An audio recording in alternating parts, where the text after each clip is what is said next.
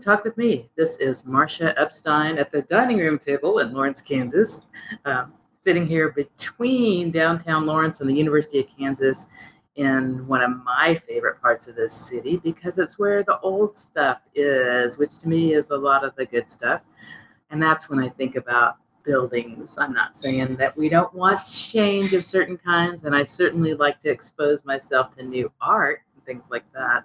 But I'm a huge fan of historic buildings and the culture that's represented. You know, walking through my home and realizing that since the 1880s, people have looked through these windows and walked through these stairs, and that you know, I picked up a few stories over the years from people who had connections to the house at different times. We were able to read about the couple that had the house built. He was one of the first surgeons in Kansas. Not so exciting, maybe, but it's just kind of cool because we've got pictures of them and kind of this imagination of, okay, this room was his library and his practice was above the business at 8th and Massachusetts that we call Round Corner because the building has a round corner and we have hitching posts in front of our house by the street. And he went house to house in terms of serving his patients sometimes in their homes with a horse and buggy. And those hitching posts are for real, what he would have harnessed his or hooked up his horses to. It's like, it's cool. I love that stuff. And I love knowing that this has always been a diverse neighborhood. Um, there are some bigger houses and some smaller houses. There are people who are renters now.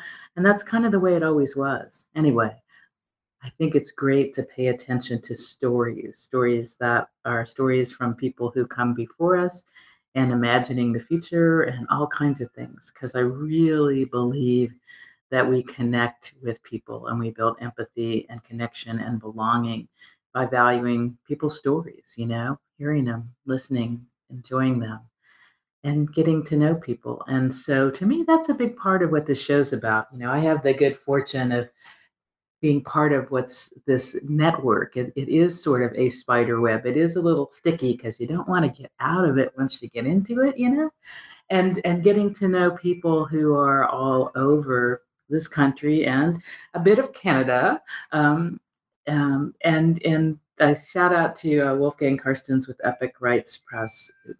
He just sent me this amazing assortment of books and more. Um, and and just those those wonderful writers, poets, and more who are part of performances and presses and writing and painting and dancing and all kinds of stuff all over. And I think in these times, in these next four years, we really need the arts to bring us together, to help us learn things that we don't know, to help us break down barriers, to help us build each other up and be able to say things that need to be said and do things that need to be done.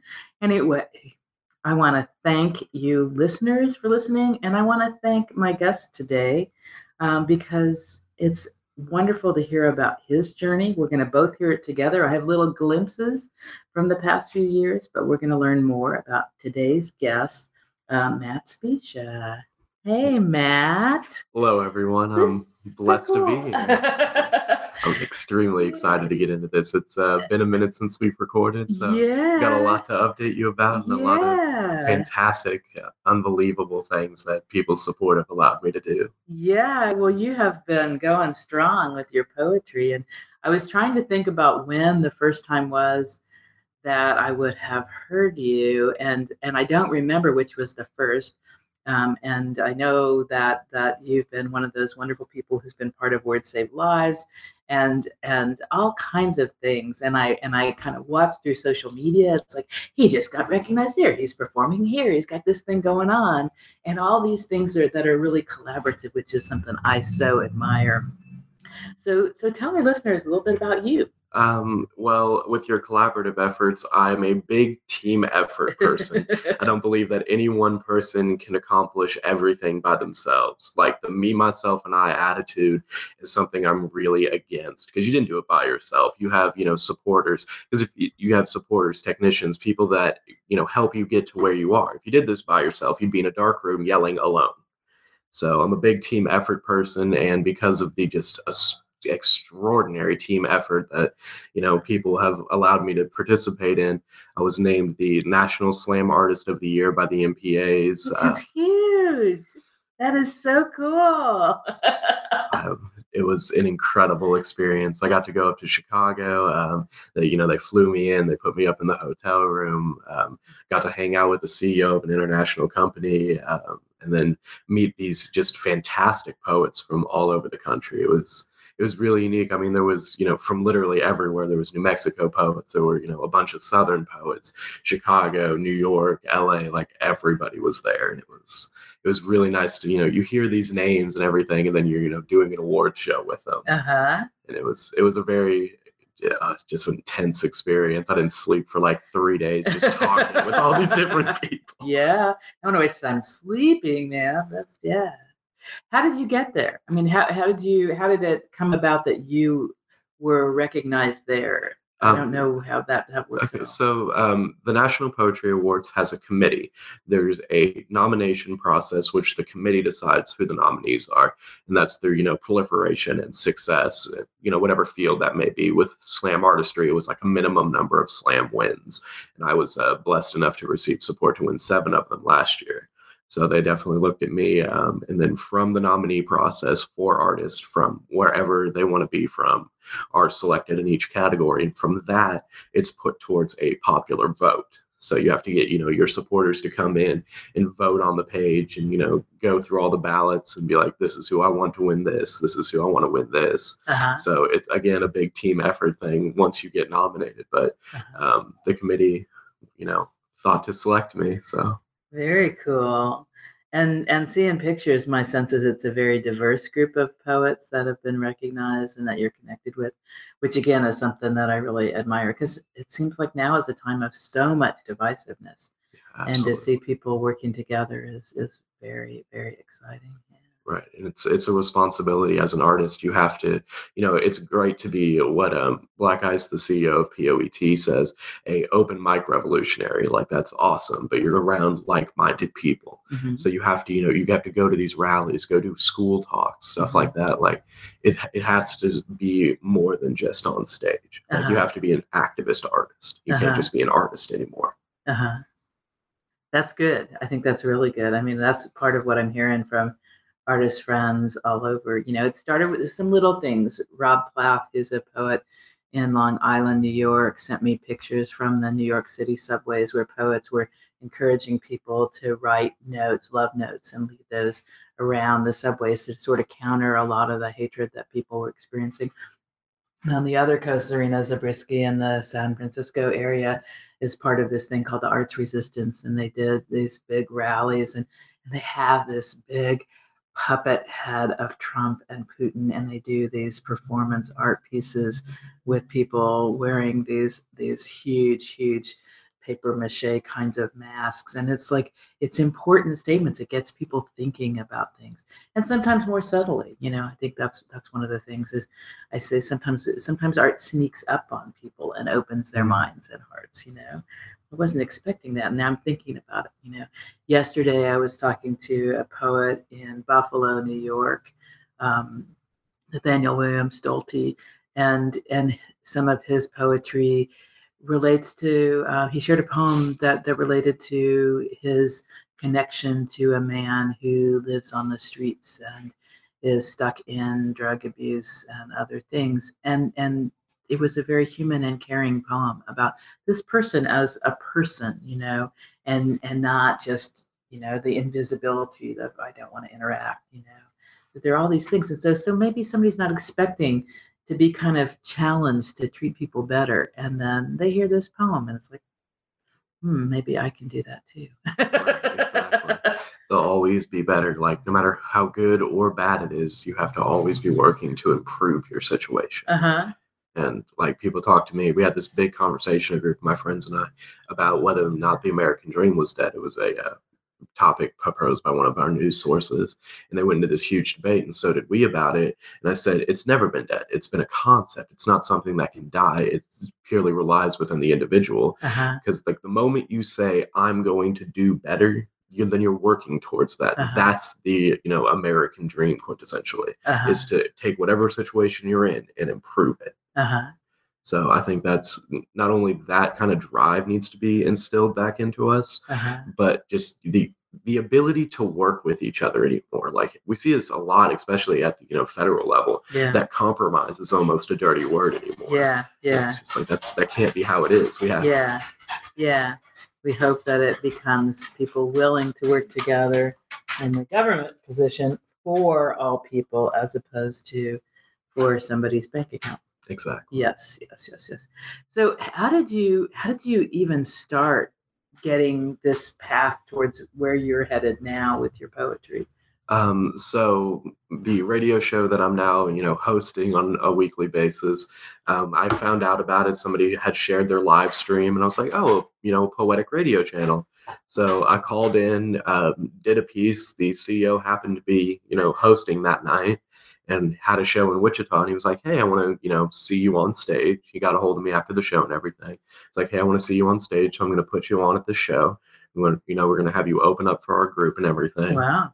and uh, did my 15 minutes on stage and he was like that was you know superb like your stage show and everything like that it really went well with what you were trying to portray so he brought me up to chicago and you know i did a couple events up there and then the national poetry awards saw me and from there it's just it's really starting to pick up a lot of speed like Uh-huh. i'm setting up quite a few shows in the summer like i'm going to nashville i'm going down to florida back to chicago possibly green bay working on houston and albuquerque and of course you know all the kansas shows Uh-huh. so it's it's really starting to take off That's wonderful.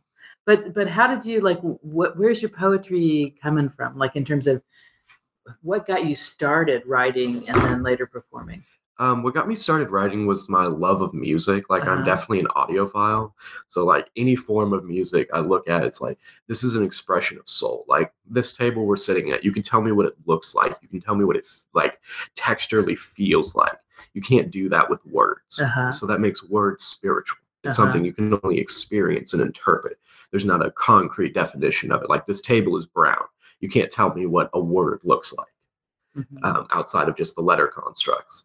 So that to me was a connection to be spiritual because I'm not really like a typical religious person, but I believe in spiritualities. Like Mhm. I believe that you know there is a higher creator, there is a purpose for this. Mhm. So I view words as an expression of spirituality, and I wanted to you know I saw all these tribulations like like from the political climate to personal climates, um, you know, socioeconomic climates and everything. And I said there's got to be a way to address that.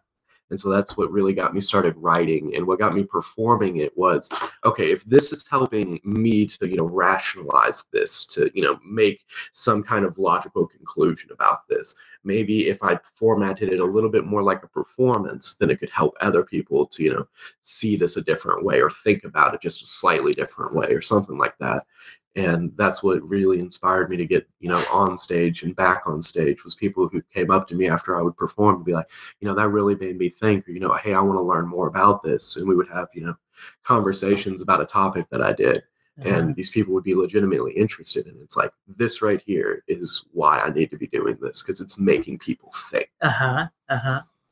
That's that's really cool. And you know, as you say that, one of the poets I'm thinking about is um, in Kansas City, Samantha Slipsky. Mhm. And when we were talking about her work, one of the things she said is is sort of for her a turning point was being at a show, and it happened to be Andrea Gibson, and she was personally so affected and moved by some of the things Andrea said. And the light bulb was, I want to be that for other people. I want to be at the mic and share and have people, you know, have that same reaction of, you know, this this person gets me and is saying stuff that that is important to me, you know. And I think that's that's so wonderful that that idea that it's it's about community, building community, connecting, you know. For some reason in in my following politics very vaguely until the past year, um, I remember a a statement from David Axelrod about Barack Obama. And, and the statement was some people want to become leaders for what they can be and some want to become leaders for what they can do for others, you know, Mm. and that's who Barack Obama is. It's not an ego thing. And that's what I see in terms of the poets whose work I'm really drawn to is it's about this this gift, this challenge, this this you know for people, not just I want you to think I'm this amazing person. It's about you know what we can do together when we're listening and, and learning and growing and doing good stuff. Absolutely. Yeah, yeah. I, I like that a lot actually it's about what we can be not what it's about what we can do not what we can be Yeah. and i see that sometimes with uh, and i'm not going to say names of course but i see that with some poets you know they're more about let me get this big crowd out here so you know i can make this money it's like yeah that's a good offshoot of it but that's Uh-huh. that can't be the point the point Uh-huh. has to be the poetry Uh-huh. and it's like you don't don't i'm not hating on anybody who makes money at it because you know that's that's something that's pretty awesome about it Uh-huh. but you know it, it has to be about who are you impacting how long are you impacting them uh-huh. what because of your words in like what because of your words what changes occurred because of that Uh-huh. Uh-huh. so i definitely completely agree with that That's very, very cool. I, I would like you to, if you're ready, to have you share something of yours so that in addition to us talking about it, people get a sense of, you know, who you are through your poetry. yeah absolutely. Um so this piece is entitled free. It's off of my second studio album. Big shout out to trey six and uh, kang lamont out in kansas city for making this production happen and uh, to ryan wilkins for producing the art for this one. Um, and this is off of dual psychosis so. Free now that's a thought. Or is it the spirit imbued into the words of dead men meaning derived of a physical state? Or is it the sum total of human choices? We are allegedly free. It only took hundreds of unsung stories, 700,000 dying and a million marching for our unalienable rights to apply universally in theory. Like the choice to choose, considering three sources of whitewashed media drawing black lines over classified information, insert distraction, and commit the next genocide, or the right to religion, unless it's not mainstream or the government is fighting a resource war in your region, then that thought process must manifest false flag attacks merely to justify a budget increase. Speaking of which, do we really think that any of our bare arms can swing something heavy enough to knock down the military or the police? The forces are so interchangeable, just look at the uniforms. So, are we truly ever able to be free when one in three will serve time in a penitentiary merely for having beautiful ancestry, while Rothschild robbery isn't even known. Illegal nature will grow in the earth and the hearts of humans. One is a healing plant, the other is a capital that never cared as long as the corporations take care of the human chattel. See, we have become like cattle. You got a social security number, a serial code, a birth certificate, a date of production. But instead of steak, they take their pound of flesh through taxes that fund conflicts that limit populations for new dimensions to draw on the maps. Notice how their sons stay home. And there, we manifest literal class warfare like they go to class, we go to war. Now, how in the hell is that fair? So free must be exclusive to a different plane than the physical. Well, that makes it mental. And since each mind is susceptible to numerous variables, both real and existential, that makes free relative to the individual. So one must possess knowledge of themselves. Is this why conformity is becoming a trend? Is it easier to understand each other if every other person is no different from another? But humanity is so much more than like buttons and Pandora preferences. This is where we will be free to ask how long will free will be free? Will we be free to act accordingly with our own free will? Now, this fork in the road, it can feed bread to the powerful, but we, those ordinary people, well, we grow the wheat. So, can we socially network together to spread this drama before the tragedy plays out? See, we have a chance to change this, but it'll take an unplugging from the matrix into the spacious mindscape and filling it with knowledge on the actual educational disciplines of truth, justice, and love. So, what does free mean if we aren't all in possession of its meaning, meaning physically as well? But luckily, by mastering the objectives and abstract concepts and grasping them firmly enough to apply it, this culture could shed that prevailing mindset and end our duality, joining minds with bodies. See, we can move mountains by being free. And that's that piece. That's beautiful. And and for me, I always think of myself as kind of like I, I want to be able to not only hear it but to see it on the page. Are you doing Um, that too? Yes, um, I actually have a book coming out. Um, there's going to be a coincided release in May. The book is titled Dual Psychosis A Further Explanation of Introspections. And not only will you find that piece and the entirety of the album in it, but you'll also find seven book exclusive pieces. And that's being produced by uh, Spartan Press. So shout out All to Jason. Ryberg for yeah. making that happen. And All uh, that release is going to be sometime in May. We're narrowing down the date on that. But Wonderful, wonderful. Because because I love hearing, and I love just there's a visceral experience. There's an emotional experience. There's so much, but it's like I want to go back to it, and that's where it's like I, I I love having it on the page too. Yeah, definitely. very cool, very cool.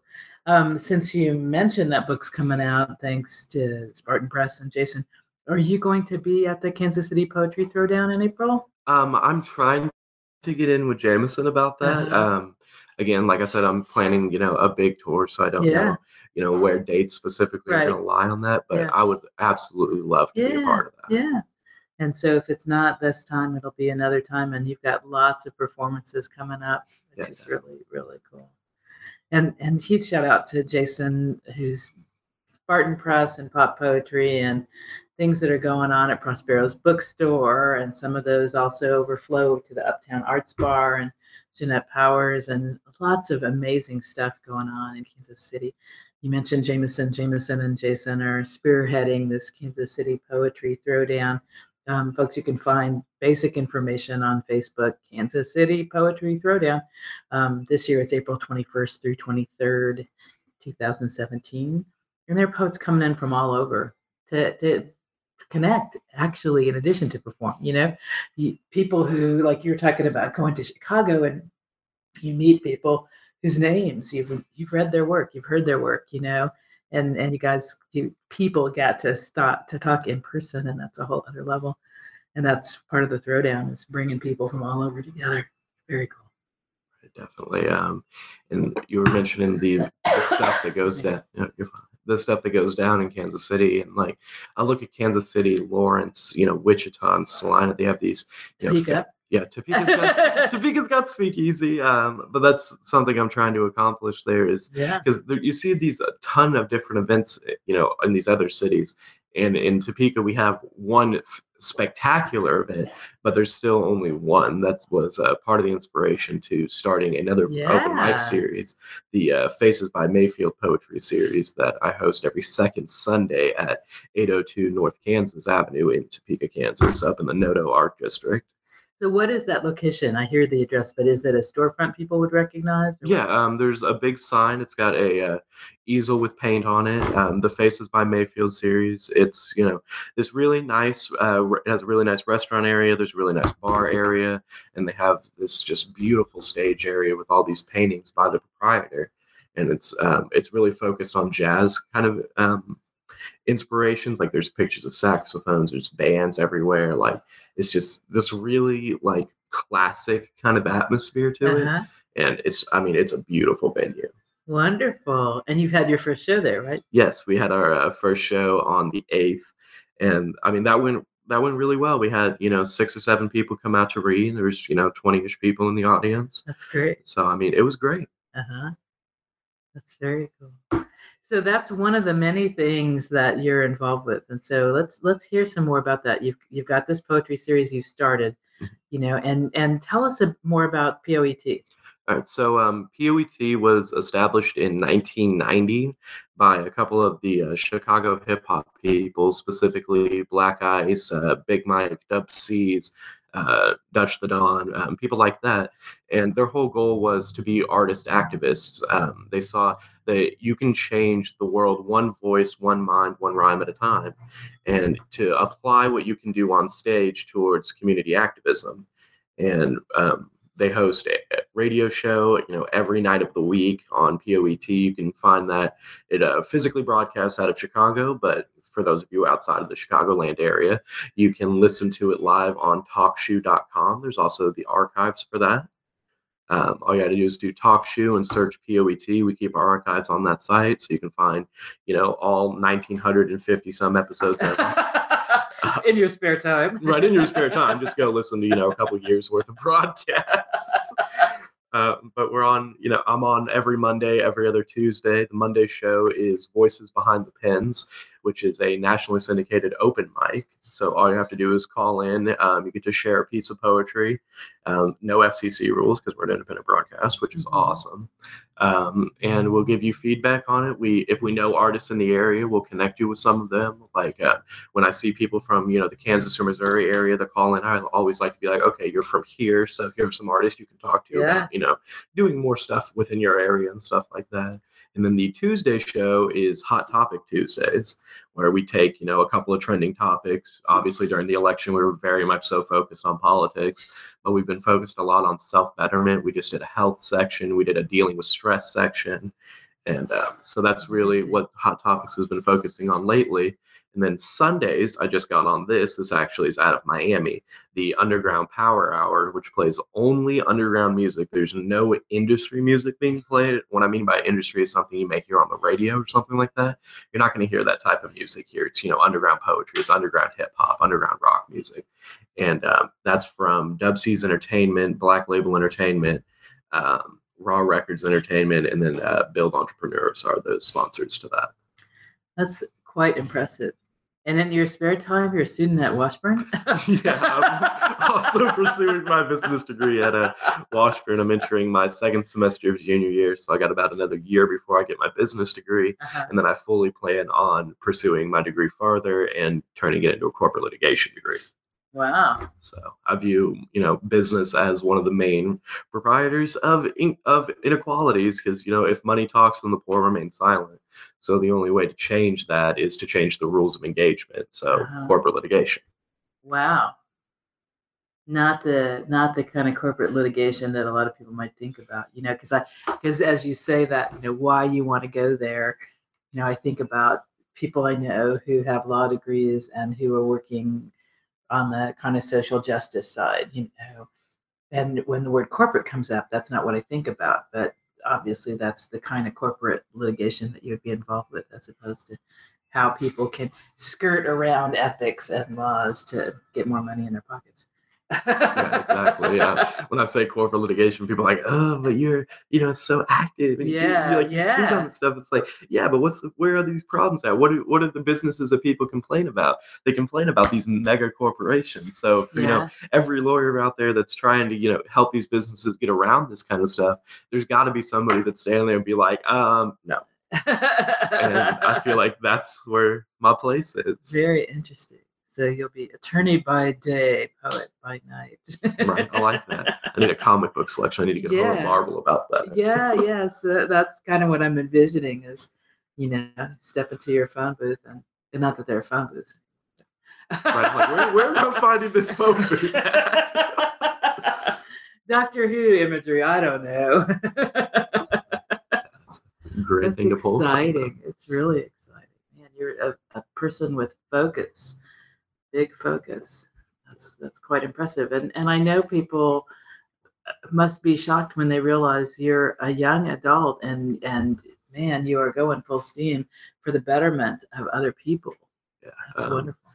And yeah, people are really surprised when they learn that I'm only 21. Uh-huh. And it's they're somehow shocked by this. It's like I understand my generation isn't exactly the most you know prolific out there, and occasionally the work ethic of my generation is abhorrent. but we're not all that way. Some of us are like, you know what, I got to make this world better, and you know, nobody's just gonna yeah. let that happen. Somebody's got to go make it happen. Yeah. So. Yeah, that's very exciting. It's funny how you, the the work ethic thing. I'm, I remember talking to a person in charge of a uh, in HR and a business here, and we're talking about how their their company actually has better pay and benefits in a lot of places. So it's Lawrence isn't known for that being uh, a, a, good place, a work environment that's good because there's sort of this. There are lots of people. We don't have to pay people well. You know, this seems to be the mentality. And so I was saying, you must, you know, that must be really great because you guys have better, you know, salary and benefits and treatment of your employees in some places. I'm guessing that, you know, you don't have as much turnover. And she looked at me and she said, Well, unfortunately, that's not the case. I said, Well, what's the problem? And she said, We have an attendance policy. you have to come to work. That trips some people up. that has never made sense. And those same people that'll call in and just not show up, it'll be the same people at the end of the month that'll be like, man, let me hold 20 bucks. It's like, man, you should have been holding on to that job you had that would you know, pay you to be there. But I just want to sit at home, be on social media, play video games. It's like, nah, bro, you an adult. Go out and make your money. so where did all that come from for you? Do you have the sense of how you how you got in the direction of you know that that kind of passion and compassion and work ethic that that is you know that's stuff that that's who you are, but you know that's not who everybody. Um, I really looked at my parents, um, specifically my mother, um, that instilled that work ethic in me. Um, we didn't come from, you know, bitterly poor environments, but we weren't exactly wealthy either. And I saw both my parents every day of the week, you know, go out and go to work, go out and, you know, come back, do this stuff around the farm and everything. Like they would go work these eight hour days and then come back and work for another five hours on the farm, you know, be it growing stuff on, you know, the acre and a half garden that we had built up or, you know, helping with the cattle, you know, the rabbits, all this stuff, like chickens, all this good stuff that, you know, required more work after that. It was like, this is how you have, this is the kind of attitude you have to attack every day with. Like nobody's going to go out there and you know weed your garden for you. They're not going to feed the animals for you. They're not going to go clock in and do your job for you. So you know all of that stuff that goes into just living one day. That was an example of work ethic to me.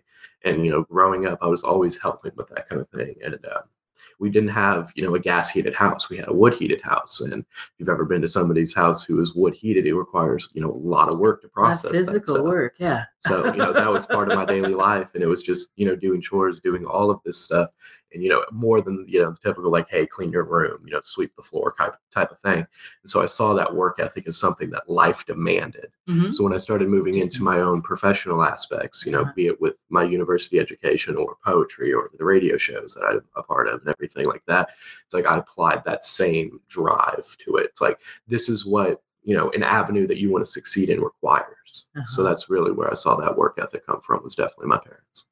That's awesome. That's amazing and uh, you know again just thinking about all the things that you've already accomplished and you know you're just beginning in some ways. I mean new opportunities new challenges and you just tack on them head on.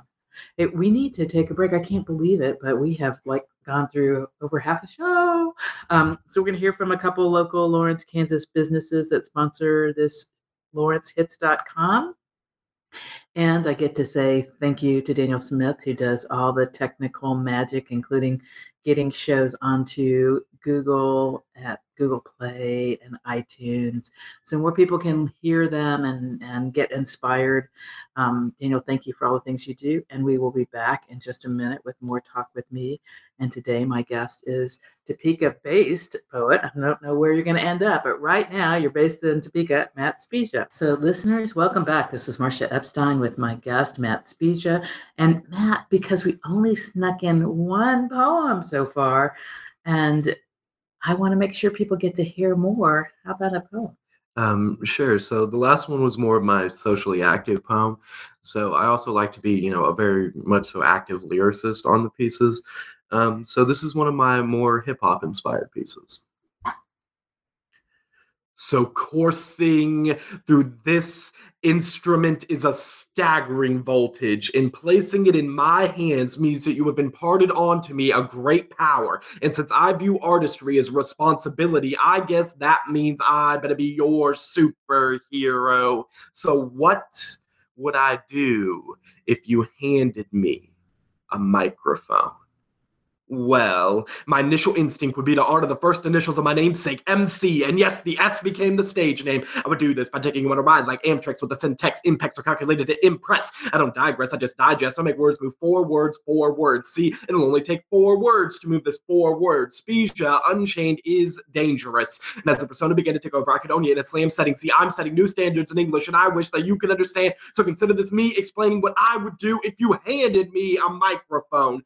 Then I would honor this stage that so many hollow names have graced. Like I trace the fate lines in my palm and I grip the mic. I guess that's why this artistry has been truly life changing. I'm not following footsteps, but I am walking a parallel path. I'm looking at their learned lessons and adapting to the environment faster than a polar bear. I guess that's why the Arctic is melting and I've never been colder.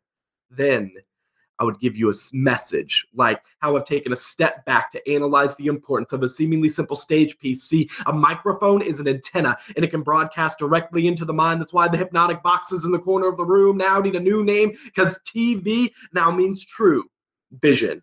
And that involves the complete spectrum of senses. Since this is the body of the piece, I guess this outro is my feet both allowing me to leave and stand proudly, knowing that I have willingly given every ounce of oxygen and I've translated the heartbeat into the pulse of this piece. See, I'm placing the essentials of rhythm within the pieces. I'm meticulous with every line of scrutinize on every subtle syllable that stressfully brings a piece to me. So every piece I write is a piece of me that I can give to thee, and you accepted me. So I figure out how to give it back, and that's why I hurt feelings. And no, I'm not sorry if I offend you. See, I upend values and I make you question a paradigm. See, when I rhyme, it's for far more than wordplay. See, the word play, it isn't in my vocab, but it's grab hold of an important topic that I write it in such a way to make the truth entertaining, whether it's universal or personal. The surrounding ensemble seems to have a love for it. So thank you for making my writings reach those who needed to hear them. See, some will get mad, others will get saved, but all will be impacted in accordance with the Geneva Convention, I feel compelled to warn you of your contraction.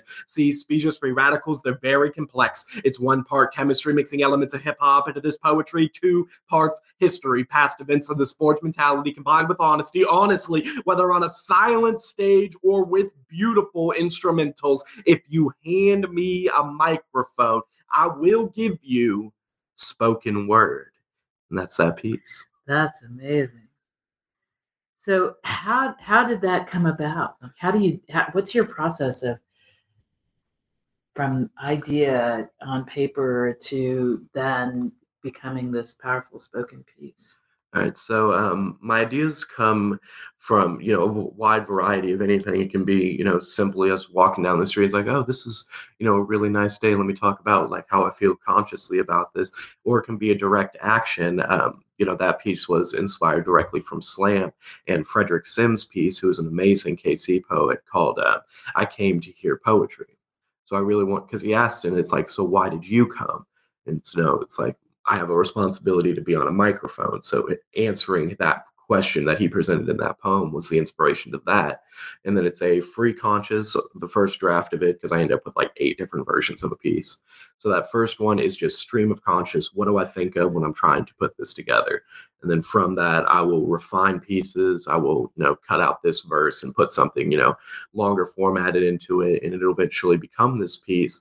And then you know translating a finished product from the page onto the stage is something that you know some artists can you know do immediately. Other artists have to take time to do it because it is a difficult process with some pieces. So part of it is how you write it. Part of it is the energy that you want to put into it.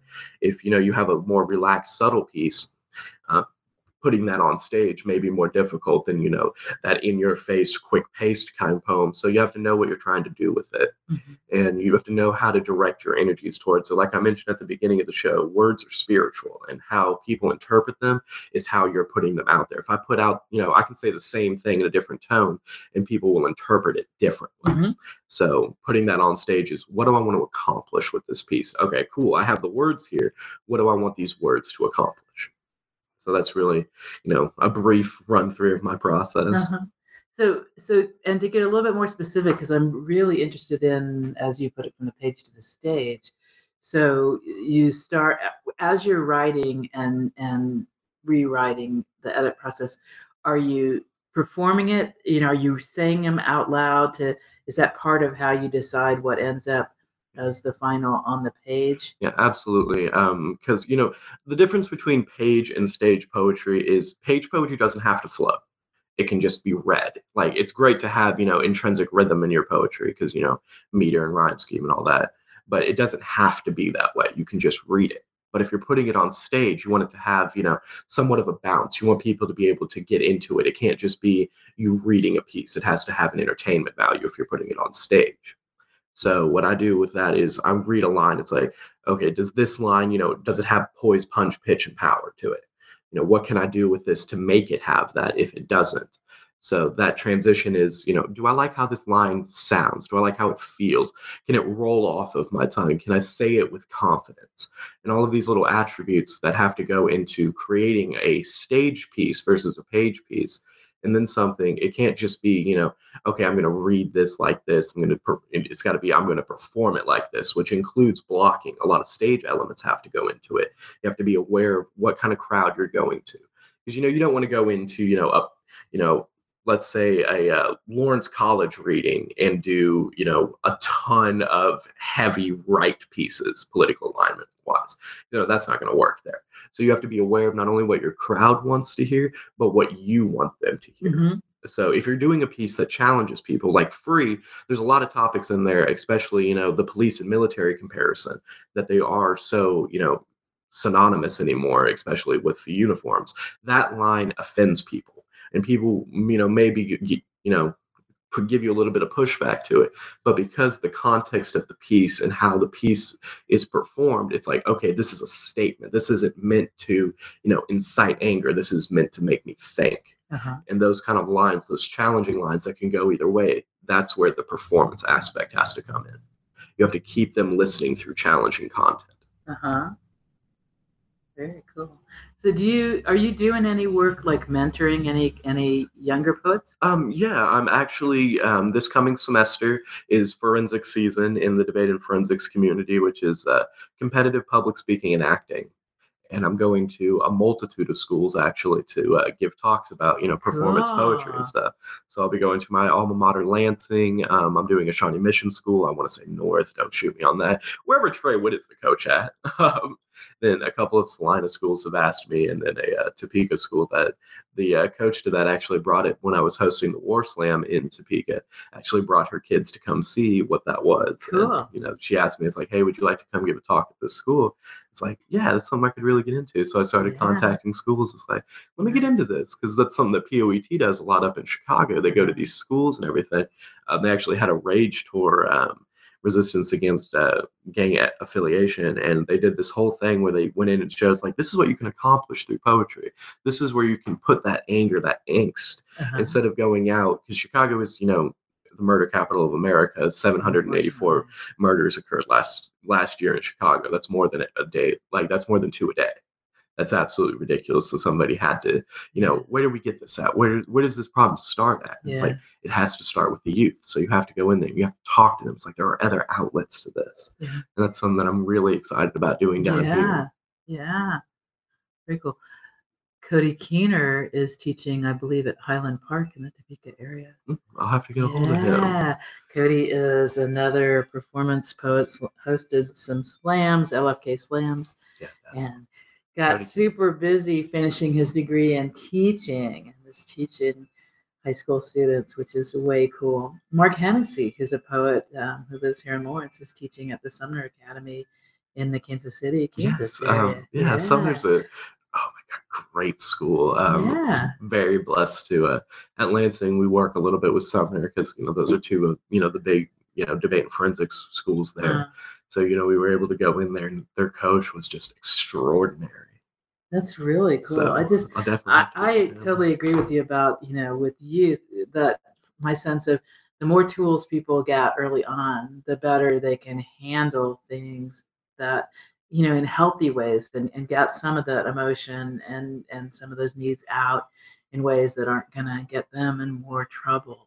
Um, you know, and but you need to have some role models. You need to have some mentors. You, have, you need to have some people who show you other ways than maybe what you're seeing around you sometimes and so I, I love I love hearing about poets going in with youth, going into corrections settings, you know, going in where people really need to know how to use their words and have that be an important and powerful tool, you know, because they need that.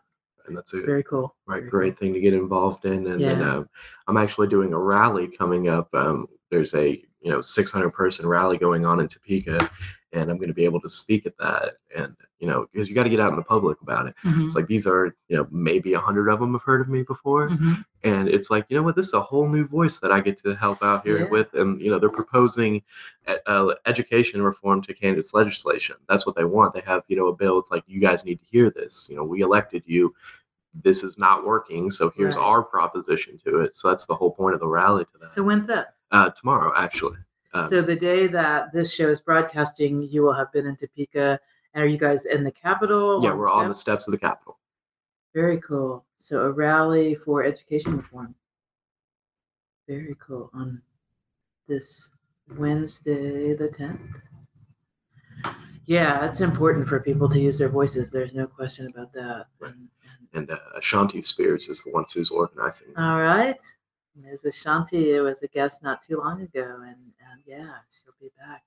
She's also going to DC. We're talking about things that she was up to. Yeah, for the Women's March.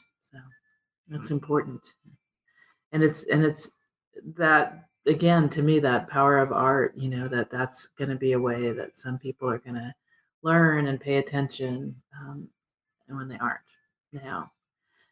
And it's that balance. Like God, man, we can't be complacent, but we also have to find ways that we can connect with people who don't expect us to connect with them, you know, when there's that sense of, you know, we don't have anything alike. I don't want to hear what you have to say.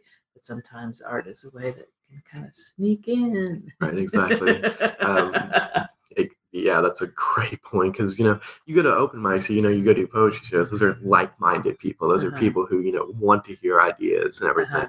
But when you go out to the streets, when you go to these schools, you're going to be connecting with people that you know may never have understood that you know poetry has you know a national presence. You know, yeah, there's people you know gathering 200 people in a building to hear poetry and stuff like that. yeah, And so, yeah, you know, until you get involved in it, you may not know it's there. yeah. So and and that makes me want to to to give a shout out that I've done frequently, but I want to encourage people to consider this.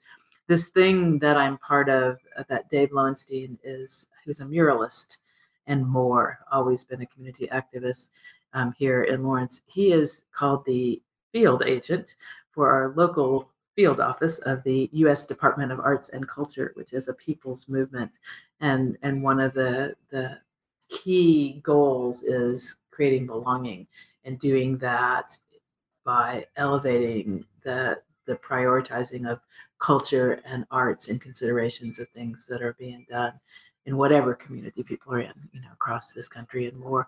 And during the time of January 27th through February 5th, USDAC is encouraging people and communities to host story circles and gather stories of belonging and not belonging and connecting and not connecting. There's some some kind of prompts that can be modified. And the overall is that as people hold these story circles and then submit, upload these stories into um, into the this portal for all the stories to be shared across the country, the next step is that there is a set of poets who will be creating a poetic state of the union. The whole activity is called the People's State of the Union. And so here in Lawrence, one of the, the ways that we're doing that is we have a gathering that's open to anybody. And some of our local members are from Topeka. Uh, Michael Bradley and High Stockwell, for example, who are Topeka based artists. Um, we have Sunday, the 29th of January at the auditorium, Bill North Public Library from 4 to 6 that will be hosting story circles. And, and so the idea being, you know, so people share these stories and listen and get heard. And then locally as well as nationally, it's possible to create a local address that's a local people state of the union and to perform that to for example maybe your local legislators as well as you know other places like maybe it's going to be part of april poetry month performances who knows? But but the idea being encouraging people to share stories and having those themes come together in some longer pieces. And I, I think that's really exciting. Mark's going to do, Mark Hennessy is planning to do that with some of his classes at Sumner, you know, to, to bring that to their youth. Right. Um, and somebody I would recommend you connecting him with is uh, Rose Cutlery. Um, at PT's for a while. Now it's at the uh, Topeka Public Library. She actually does a, a monthly storytelling event. Well, anybody can do this, and so I'll, I'll get contact information from you. USDAC.us online is the main website for the U.S. Department of Arts and Culture. And again, it's not a government thing; it's a people thing. And that sounds terrible to say that distinction, but it's, it's what it is, and I think it's what I meant. Um, and uh, USDAC.us, and then the backslash PSOTU for People's State of the Union is where you can download a toolkit that says this is how you do that, you know, and this is the toolkit tells how to run the story circles, how to upload the stories into the national portal so they get to become part of this this national body. The stories are searchable. People can go now and look at the stories from last year and the year before, and a few that have been uploaded already from things that are happening in 2017. To me, it's really exciting because it's another way to bring anybody's voice to that table for this this wonderful poetic address that'll be live streamed in March when it's um, initially performed, and that piece will be for anybody to use wherever. Um, so, so giving people voices, giving them power with their words, I think that's really, really important. So cool stuff going on. And you mentioned the Topeka Public Library as a place that, that might be interested in housing that, which is a great thing. Topeka Public Library is amazing. You Right, know, the library writers the workshop and yeah. things that that happen there, the writers fairs, just wonderful stuff. And in addition to the fact it's a gorgeous building and art and books and just a, an amazing experience being in Uh, there. shout out to Miranda Kirkendall for uh, having the Great Writers Right Here event. I was Uh-huh. blessed to be a part of that. Me and Annette Billings, a fantastic Topeka poet, were Yes. Blessed enough to share a table together at that. So that was I- really cool. Yeah, I adore Annette and her books. Um, the, the Descants for Daughter. It's funny. I sent that to a good friend um, who's in Washington State, and and I nudged her. It's like, did the book ever get to you? Because I haven't heard. And she goes, yes. And here's the thing. It's so special. I have not even let myself open it up until I'm in that space when I can really, really pay attention to it. And I want to do that. And so I will, but that's why you haven't heard me talk about it yet. It's a great book, and her Yeah. first book, Annette Philoho. There's just like there's a wisdom about her pieces that it's Uh-huh. like I attempt to emulate occasionally, but just you have to have her life experience and her Yeah. mind to put the wisdom that she does into her pieces. Yeah. And they're beautiful and they're powerful. And they, we, we, she and I were talking about my favorite piece of her, um, which of hers, piece of her. I love every bit of you, Annette. It's it's a weird thing. But my favorite poem still is the one that ends with, you know, when, when violence shows up, pretend no one's home. And we were talking about how that poem was written at a time from certain experiences and how as times have changed the meaning is renewed in in different ways different contexts. You know now when we're at a time when there's so much public hatred you know that that it's an important poem. At times when it was more maybe seemed more intimate in terms of relationship kinds of violence you know and and and just that's that's to me one of the amazing things about poetry is that the words contain so much meaning but they also contain meaning that that changes when times change you know or when our experiences change. You know that that we all bring into it our own experiences our feelings our thoughts our values and we get some different messages as well as some similar ones. And it's it's it's different than reading a novel. It, it is you know different use of words. It's Yeah. beautiful. Yeah. Um, we were actually able to put that piece um, on POET radio, and our, Oh. our host loved it. Um, Uh-huh. She did this whole thing after you know the praise that we gave her for. it. She made this whole like post about it. It was, Oh. it's really nice, and that's part of our goal with POET, especially one of my goals. That you know I have this you know blessed enough to receive this national spotlight. So Uh-huh. now let me show you know the nation that it's like I'm not the only good one in Kansas. There's all these amazing poets all over the place. Uh-huh. You know I'm contacting like four or five of them to put them on the show every Uh-huh. time. It's like, Nice. I've put uh, Noah Weaver, Spades Lund. I've had Ken Lamont on it. I've had, you know, Jenny Campanini on it. Um, Annette's been on it. Jan Stites has been on it. Like, I'm trying to put all these, you know, local poets that have the potential to be, you Uh-huh. know, so much greater Uh-huh. and, you know, give them that platform. Yeah. That's, you know, back to the team effort Yeah. thing. Like, it can't just be, you know, I don't want people to think it's like, oh, Kansas poetry, you know, so Matt Spezia. It's like, no, I want them to think, you know, you know, Jen, ha- Jen Harris, Prim Yes, all these yes, amazing yes. people, you know, and I want them to be, you know, included in that conversation. Yeah. So it's like y'all supported me to the point of giving me this national spotlight. Now let me widen the spotlight. Yeah, yeah. And so for people who didn't catch it in the first part of the show, say a little bit more about POET and the radio shows. Yeah, um, so POET is an artist activist organization. And what we do is we host radio shows, we do community activism events, we put together, you know, shows, we network. We just, you know, had the POET Awards where I won a radio host award and the Spitfire Award. So, you know, we recognize poets who are doing big things and we help them connect. We publish people, um, you know, the poet anthologies, those come out. There's, you know, you know 30 different poets in there they all have a biography in there. So when you become a member of poet not only do you have opportunities as far as that but you have advancement opportunities. Like when black ice the ceo and founder of that got a hold of me all i was doing was guest hosting one night a week on the radio. And now you know i'm on three nights a week i'm doing all these national things i'm going all over the place. So if you want to work hard with it poet is an organization that you can definitely become a part of and you can advance through hard work in it and it can you know open so many different doors for you and it's all about unity and community efforts So what's the way that people can like connect? What's is there a main yeah social uh, media presence or something oh. to go, okay, here's here's how I can find out more, get involved, make sure I listen to these shows, that kind of stuff. Yeah so um, you can always contact me matt spezia um, at any social media platform. Um, i am your kansas representative for poet you can also go on to i am poet all one word dot org and you can learn more about the organization. You can get in contact you know if you're it'll give you the state member that you need to be able to contact. Again i'll come up for kansas and you know we can put you into contact with artists in your area. We can allow you to network and you know but you got to be community oriented this isn't an Mhm. organization for you to join if you want to be a star that's not the point of this Mhm. the point is to take your power and to take your responsibility and put it on a national presence That's wonderful.